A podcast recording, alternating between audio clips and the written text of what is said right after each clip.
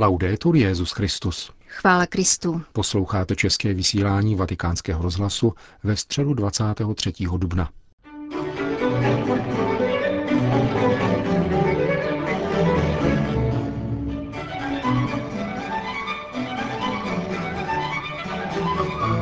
Velikonoční katecheze papeže Františka. Vatikánský státní sekretář kardinál Parolin se vyslovil za reformu OSN a řekl, že silná a demokratická organizace Spojených národů by byla velkým požehnáním pro všechny. Nedělní kanonizace se velmi pravděpodobně zúčastní také Benedikt XVI. To jsou hlavní témata našeho dnešního pořadu, kterým provázejí Jena Gruberová a Milan Glázer.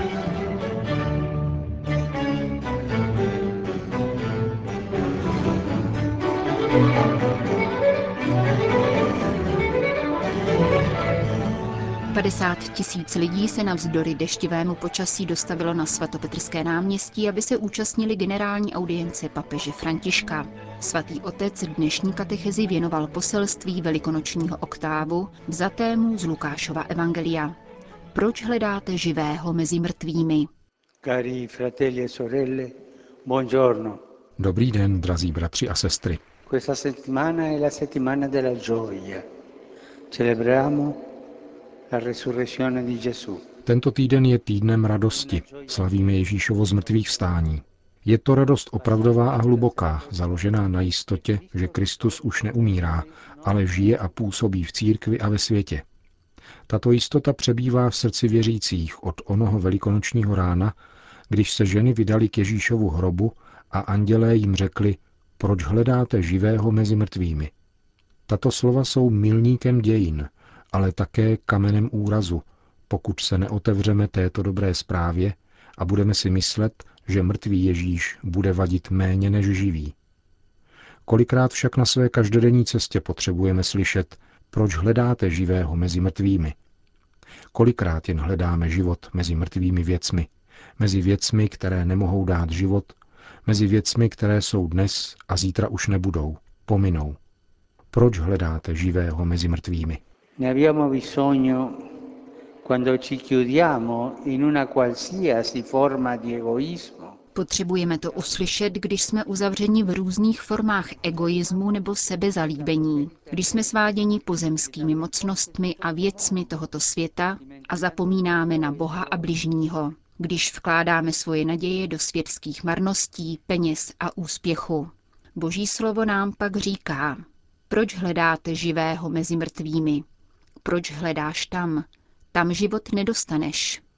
Ano, možná dojdeš nějakého chvilkového veselí na den, týden či měsíc, ale potom, proč hledáte živého mezi mrtvými? Tato věta musí proniknout do našeho srdce a musíme si ji opakovat. Zopakujeme ji společně třikrát, pokusíme se o to všichni. Forte. Perché cercate tra i morti colui che vivo? Proč hledáte živého mezi mrtvými? Až se dnes vrátíme domů, položme si mlčky v srdci tuto otázku. Proč já hledám živého mezi mrtvými? Prospěje nám to. Non è facile essere aperto a Gesù. Není snadné otevřít se Ježíši. Není samozřejmé přijmout život z mrtvých vstalého a jeho přítomnost uprostřed nás. Evangelium nám ukazuje různé reakce. Tu apoštola Tomáše, Marie Magdalské a reakci dvou učedníků z Emaus. Prospěje nám, porovnáme-li se s nimi. Tomáš klade víře podmínku, chce se dotknout zřejmosti, ran. Marie Magdalská pláče, vidí jej, ale nepoznává. Uvědomí si, že vidí Ježíše teprve až ji osloví jménem. Učedníci z Emaus, deprimovaní a s pocitem poraženectví, dojdou setkání s Ježíšem, až když se nechají doprovodit tajemným pocestným. Každý jinou cestou hledali živého mezi mrtvými a samotný pán je nasměroval správně. A co dělám já? Jaký směr sleduji, abych se setkal s živým Kristem? On je nám stále na blízku, aby nás nasměroval správně, když pochybíme. Perché cercate tra i morti colui che è vivo? Proč hledat živého mezi mrtvými? Tato otázka nám umožňuje překonat pokušení ohlížet se zpět k tomu, co bylo včera a žene nás vpřed do budoucnosti. Ježíš není v hrobě, vstal z mrtvých, žije. Je tím, kdo stále obnovuje svoje tělo, kterým je církev a umožňuje mu putovat tím, že jej přitahuje k sobě. Včerejšek je Ježíšův hrob a hrob církve, hrob pravdy a spravedlnosti. Dnešek je nepomíjivé vzkříšení, ke kterému nás pobízí Duch Svatý tím, že nám dává plnou svobodu. Dnes je tato otázka určena také nám.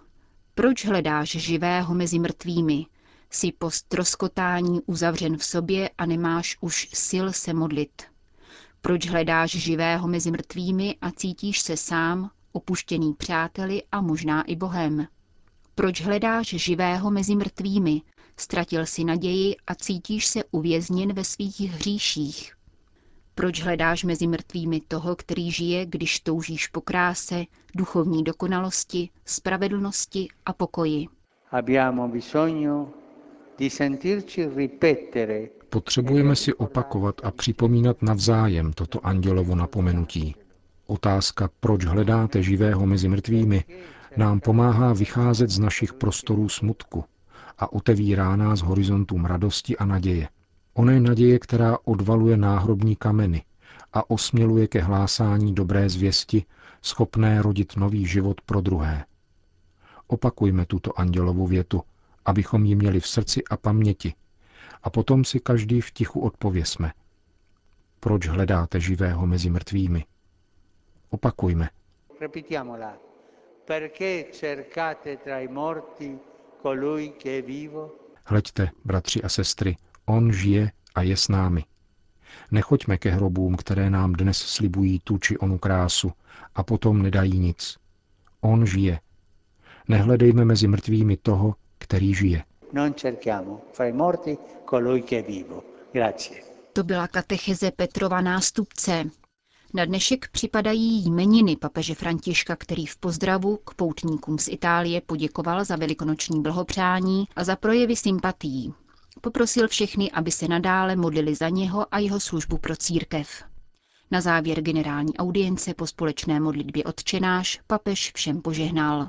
Benedicat vos omnipotens Deus, Pater et Filius et Spiritus Sanctus. Amen.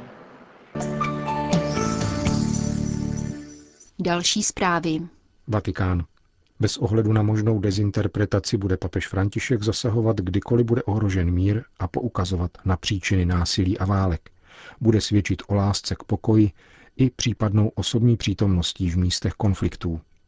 Vatikánský státní sekretář kardinál Pietro Parolin o tom mluví v rozhovoru publikovaném v knize Papežové míru dědictví svatých Ronkaliho a Vojtily u papeže Františka od Niny Fabriciové a Fausta Gasparoniho. Málo kterým věcem věnovali papežové za posledních 150 let tolik pozornosti jako otázce pokoje ve světě. Každý z nich k ní přistupoval jinak, podle historických okolností a vlastní povahy, píše kardinál Parolín v rozhovoru, publikovaném částečně také na stránkách vatikánského deníku Osservatore Romano. Jak dodává, také papež František bude hledat co nejúčinnější a snad i překvapivá gesta, aby zazněla jeho podpora míru. K Františkově cestě do svaté země papežův spolupracovník číslo jedna poznamenává, že každý papež přijíždí na tato místa jako poutník míru. Ačkoliv pravděpodobně nebudou chybět ti, kdo se pokusí interpretovat jeho přítomnost na podporu vlastních zájmů, není žádnou novinkou, že nekonečný konflikt ve svaté zemi vytvořil situaci permanentní nestability a stal se symbolem neschopnosti nastolit skutečný mír – Kardinál Parolín se v této souvislosti vyjádřil kriticky také k otázce akceschopnosti Organizace spojených národů. Označili navzdory jejím limitům za záslužnou organizaci a dodal diplomatické, je lepší, že tu je, než aby nebyla. Potřebovala by ovšem reformu, po níž volejí různé strany a kterou není snadné uskutečnit. Není snadné dodat jí výkonnou moc k udržení míru, jejímu základnímu poslání, aniž by se tato moc ocitla v rukou jen některých zemí. Silná a demokratická organizace spojených národů by byla skutečným požehnáním pro všechny, píše vatikánský státní sekretář kardinál Parolin. Vatikán. V čem spočívá svatost Jana 23. a Jana Pavla II., tedy po vlastních důvodech svatořečení, které přivede příští víkend do Říma tisíce poutníků, se ptala tisková konference s postulátory kanonizačních procesů obou papežů. Kauzu papeže Roncaliho, kterou, jak známo, František dispenzoval od prokázaného zázraku na přímluvu kandidáta svatořečení, vedl italský minorita Giovan Giuseppe Califano. Jak řekl, svatost byla u Roncaliho životním předsevzetím, které pěstoval jako kněz, biskup i papež a které uskutečňoval podle čtveřice pravidel, jež si definoval v mládí. Už jako mladý seminarista v 15 letech napsal, beru si za své předsevzetí stát se skutečně svatým a budu o to usilovat prostřednictvím čtyř kritérií. V duchu sjednocení s Ježíšem, usebraností srdce, modlitbou růžence a ducha přítomností ve všem, co činí. Jeho svatost charakterizuje hluboká pokora a odevzdanost prozřetelnosti, dodal otec Kalifáno. V jenu 23. vidí velkou světeckou postavu pastýře a otce, která zároveň dojímala svět svou radostností a srdečností, jež vyústila v jeho označování za dobrého papeže, říká postulátor.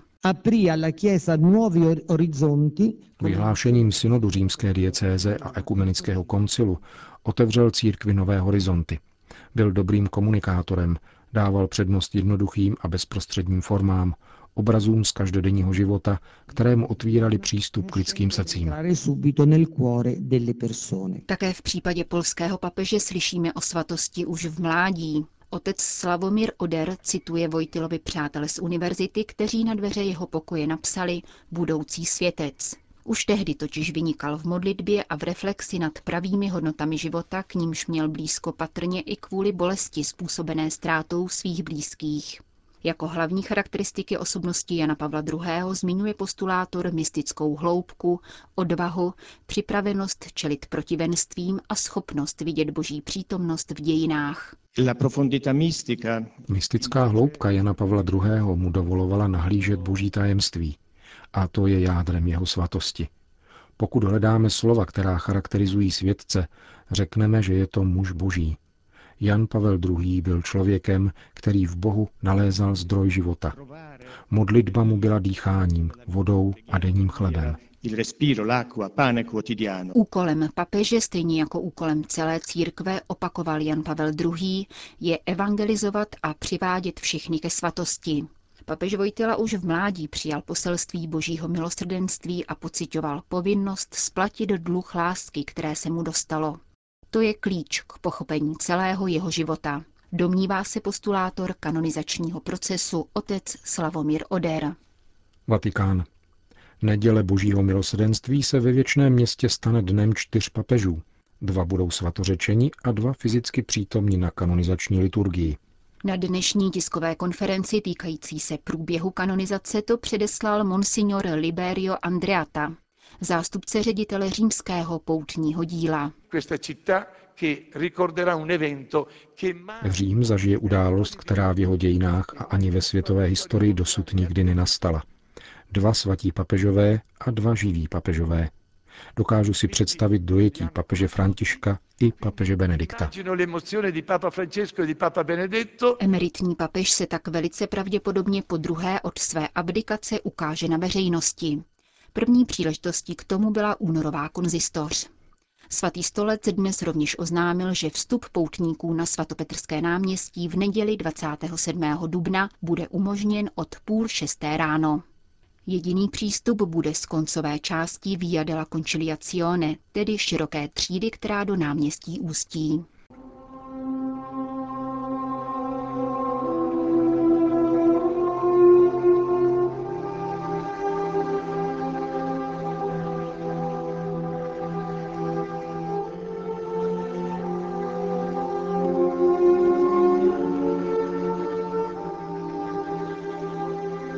Končíme české vysílání vatikánského rozhlasu.